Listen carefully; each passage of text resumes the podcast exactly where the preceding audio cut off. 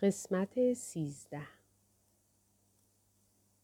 چند شب پیش یه مستند خیلی جالب درباره گرینلند دیدم. منو یاد زمانی انداخت که عاشق قطب شمال شده بودی و کلی عکس خرس قطبی و اینجور چیزا رو از توی مجله ها میچیدی. آره خانم الم می‌گفت بهترین راه برای کاوش توی قطب شمال اینه که یخچال شناس بشم. واسه همین دوست داشتم شغلم این باشه. جو نجوا کرد خانم الم اسمش آشناست.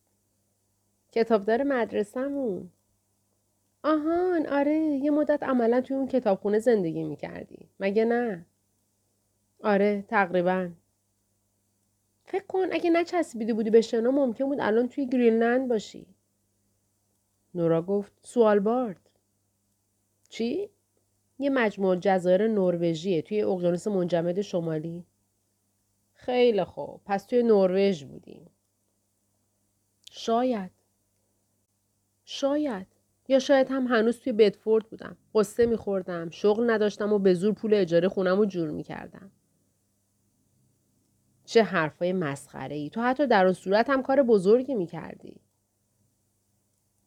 به معصومیت برادر بزرگترش لبخند زد. توی بعضی از زندگی ها ممکنه من و تو حتی با هم حرفم نزنیم. چرت و پرته. امیدوارم. به نظر می آمد جو کمی معذب شده باشد و آشکارا دلش می‌خواست موضوع بحث را عوض کند. حد بزن چند روز پیش کیو دیدم. نورا شانه ای بالا انداخت. امیدوار بود کسی باشد که از قبل بشناسدش. راوی، راوی را یادته؟ نورا یاد همین دیروز افتاد که راوی در روزنامه فروشی با او جر و بحث می‌کرد. آها آره راوی. خب توی خیابون دیدمش. توی بدفورد؟ اوهو اسمشو هم نیار. سالهاست که نرفتم بدفورد. نه توی ایستگاه بلک فرایرز. همینطوری علکی علکی. فکر کنم حداقل یه دهه می‌شد که ندیده بودمش. می‌خواست بره می‌خونه. واسه همین مجبور شدم براش بگم که دیگه از الکل پرهیز می‌کنم. بعد از اون هم مجبور شدم بهش بگم که یه زمانی دائم الخمر بودم. همه چیز رو گفتم. اینکه سالها میشه که یه لیوان نوشیدنی نخوردم و یه پک به ماری جوانا نزدم. نورا سری به تایید تکان داد و وانمود کرد از شنیدن این حرفش قافلگیر نشده. از همون وقتی که بعد از مرگ مامان به درد سر افتادم فکر کنم توی سرش داشت می‌گفت این یارو دیگه کیه. اما حالش خوبه. الان دیگه فیلم بردار شده. هنوزم یکم کار موسیقی می‌کنه ولی نه راک. ظاهرا دیجی شده. یادته که من و اون سالها پیش یه گروه موسیقی زدیم. هزار تو. دروغ گفتن کم کم برای نورا آسانتر می‌شد. آره هزار تو. البته مال خیلی وقت پیشه ها. آره حس کردم دلش واسه اون روزا تنگ شده. حتی با اینکه کارمون خیلی بد بود و من اصلا بلد نبودم بخونم. تو چی؟ تو حالا به این فکر نیفتادی که اگه گروه هزار تو به موفقیت می‌رسید چی می‌شد؟ جو خنده ای نسبتا تلخ کرد. شک دارم که اتفاق خاصی میافتاد. شاید یه عضو دیگه هم احتیاج داشتین. منم با کیبوردی که مامان و بابا وسط گرفتن آهنگ می‌زدم. جدی؟ کی وقت این کارا رو داشتی؟ زندگی بدون موسیقی. زندگی بدون خواندن کتابهایی که عاشقشان بود. اما البته زندگی که در آن با برادرش صمیمی بود. زندگی که در آن برادرش را ناامید نکرده بود. به هر حال راوی سلام رسون. دوست داشتم دیگر رو ببینین. محل کارش فقط یه ایستگاه مترو با اینجا فاصله داره. واسه همین گفت سعی می‌کنه تو سخنرانی شرکت کنه. چی؟ اوه خب کاش نمیومد. چرا؟ راستش هیچ وقت چندان ازش خوشم نمیومد. جو اخم کرد. واقعا؟ یادم نمیاد هیچ وقت این حرف رو زده باشی. پسر خوبیه. آره اون قدیما یکم آتل و باطل بود ولی به نظر میاد دست و پاشو جمع کرده باشه. نورا معذب بود. جو؟ بله. وقتی که ماما مرد. خب. من کجا بودم؟ منظورت چیه؟ امروز حالت خوبه نورا؟ قرصای جدیدت به درد می‌خورن؟ قرص؟ شروع کرد به گشتن توی کیفش و یک جعبه کوچک قرص ضد افسردگی پیدا کرد. دلش هوری پایین ریخت. فقط می‌خواستم بدونم قبل از اینکه مامان بمیره درست و حسابی دیدمش؟ جو اخم کرد. هنوز هم همان جو همیشگی بود و نمی‌توانست درست ذهن خواهرش را بخواند. هنوز هم می‌خواست از واقعیت فرار کند. خودت خوب می‌دونی که ما پیشش نبودیم. خیلی سریع اتفاق افتاد. بهمون نگفته بود چقدر مریضه تا نگرانمون نکنه. یا شاید هم چون نمی‌خواست بهش بگیم دست از مصرف الکل برداره. الکل؟ مامان الکل مصرف می‌کرد؟ نگرانی جو بیشتر شد. نورا نکنه فراموشی گرفتی؟ از همون روزی که نادیا پاش به زندگیمون باز شد مامان همیشه یه بطری جین توی دستش داشت. آره البته یادم میاد. به علاوه تو داشتی واسه مسابقات قهرمانی اروپا آماده می شدی و مامان نمی‌خواست حواست رو پرت کنه. خدایا باید می‌رفتم پیشش. یکیمون باید می‌رفت پیشش. جو هر دومون. چهره جو ناگهان سرد شد.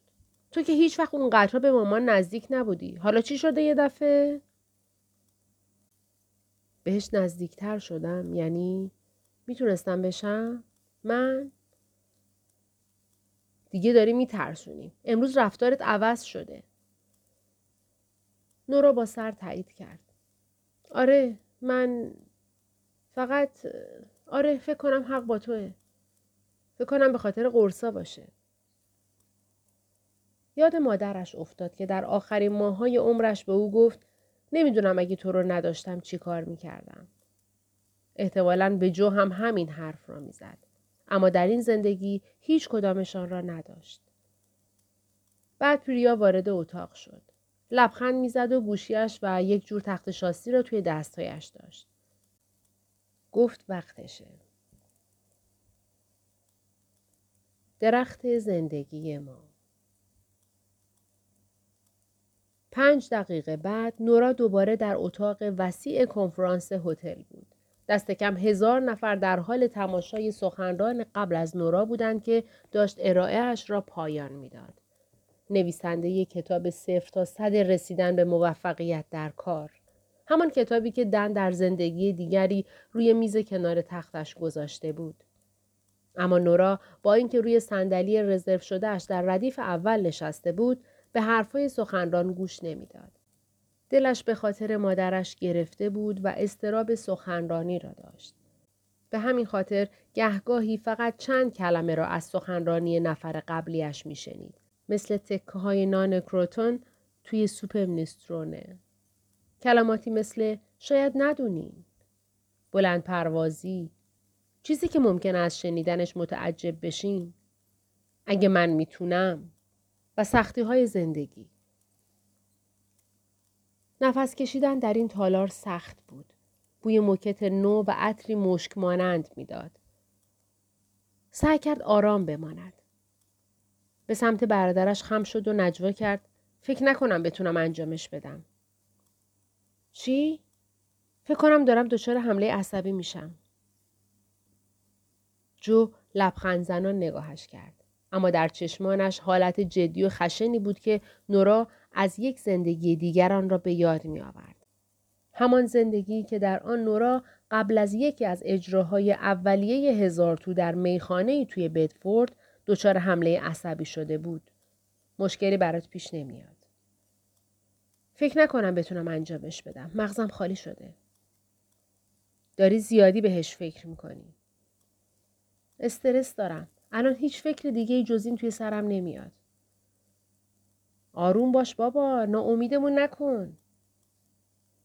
ناامیدمون نکن. اما سعی کرد به موسیقی فکر کند. فکر کردن به موسیقی همیشه آرامش می‌کرد. آهنگی یادش آمد. حتی در دل خودش هم خجالت می‌کشید که آن آهنگ آسمان زیبا بود. آهنگی شاد و پر امید که از مدتها پیش دیگر آن را نخوانده بود.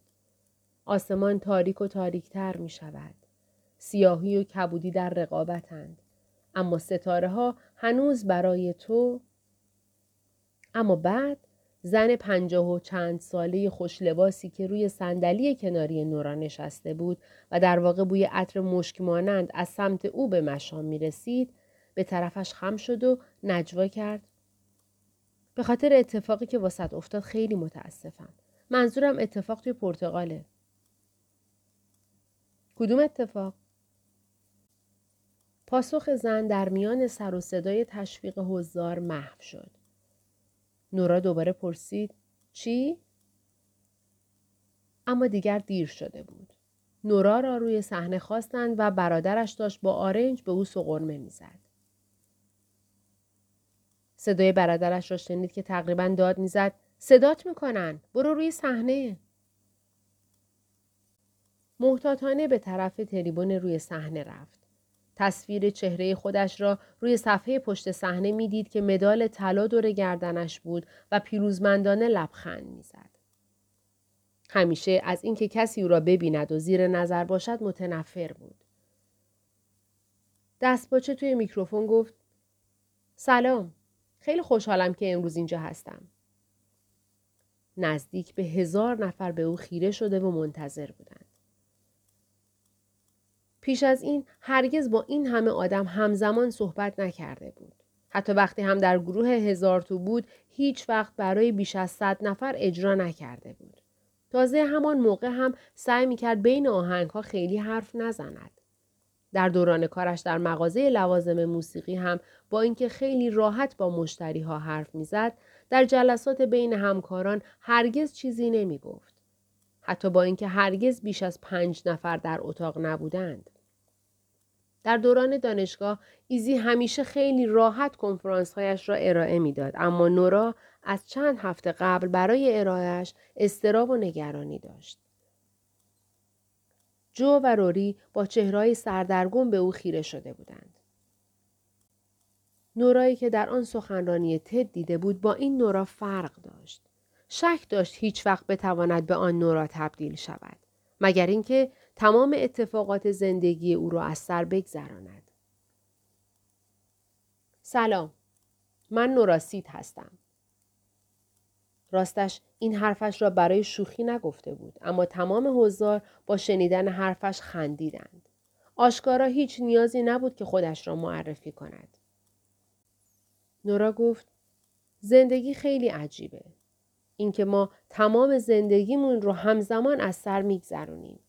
توی یه خط صاف. اما در واقع تصویر کامل زندگیمون این نیست.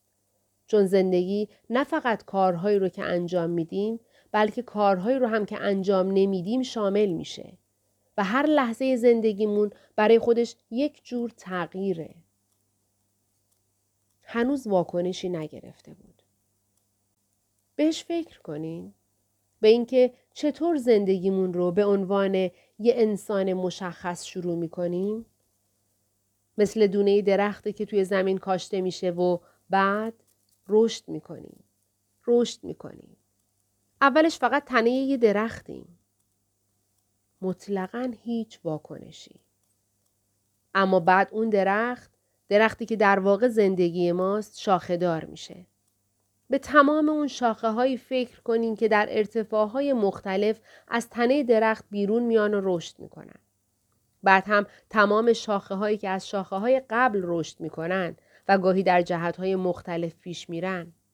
اون شاخه ها هم دوباره و دوباره شاخه میدن.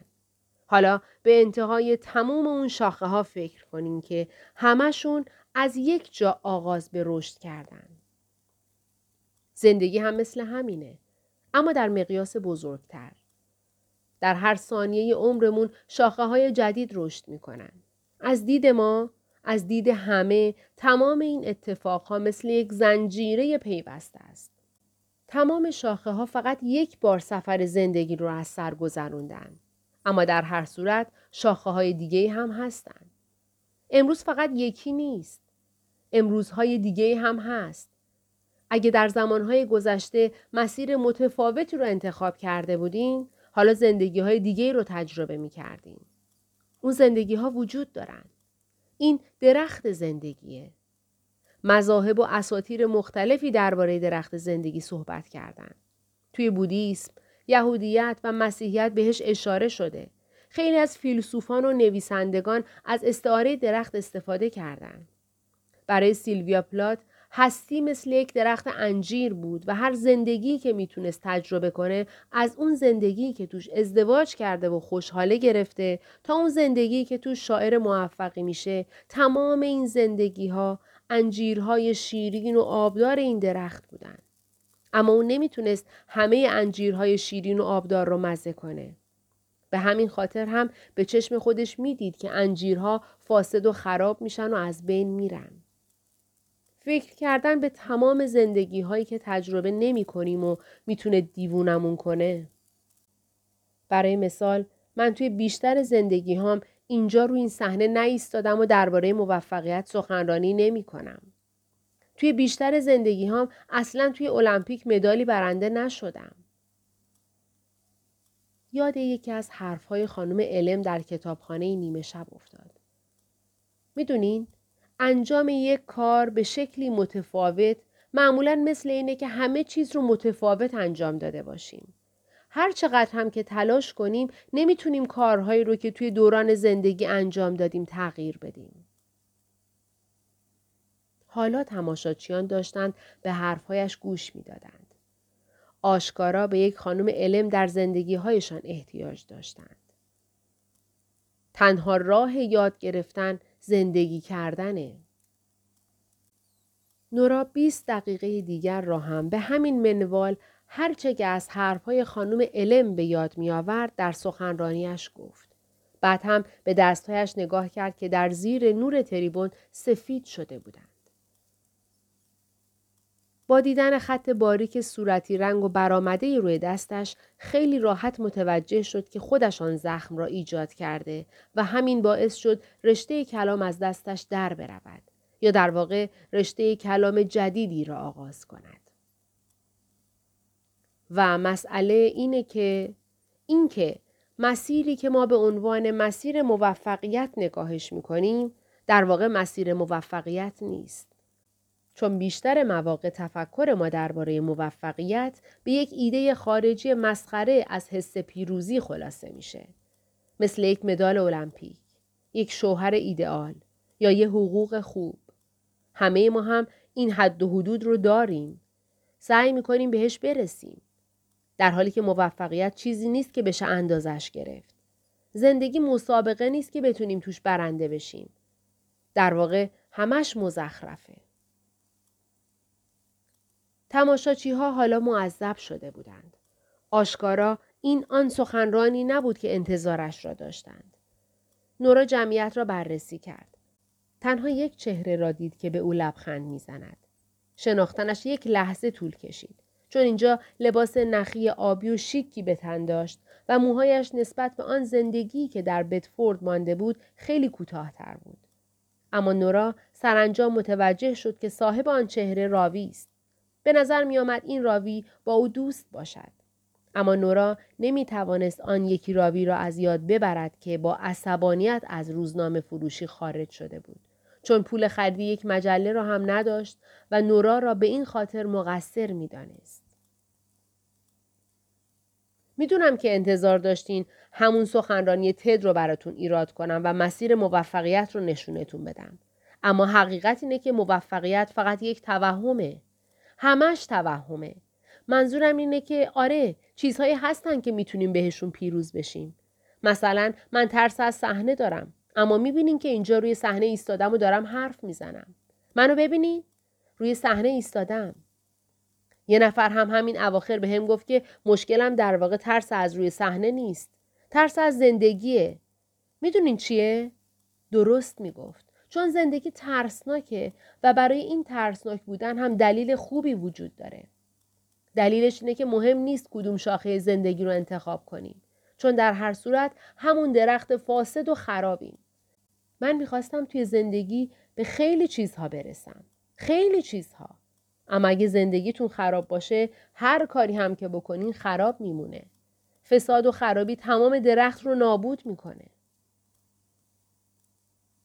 جو ناامیدانه دستش را تون روی گردنش می‌کشید و به او اشاره می‌کرد که حرفهایش را بس کند.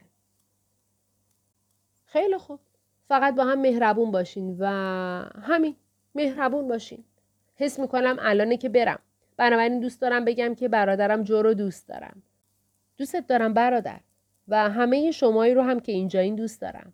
خوشحال شدم که اینجا اومدم. نورا درست همان لحظه ای که از حضور در تالار اظهار خوشحالی کرد دیگر در تالار نبود.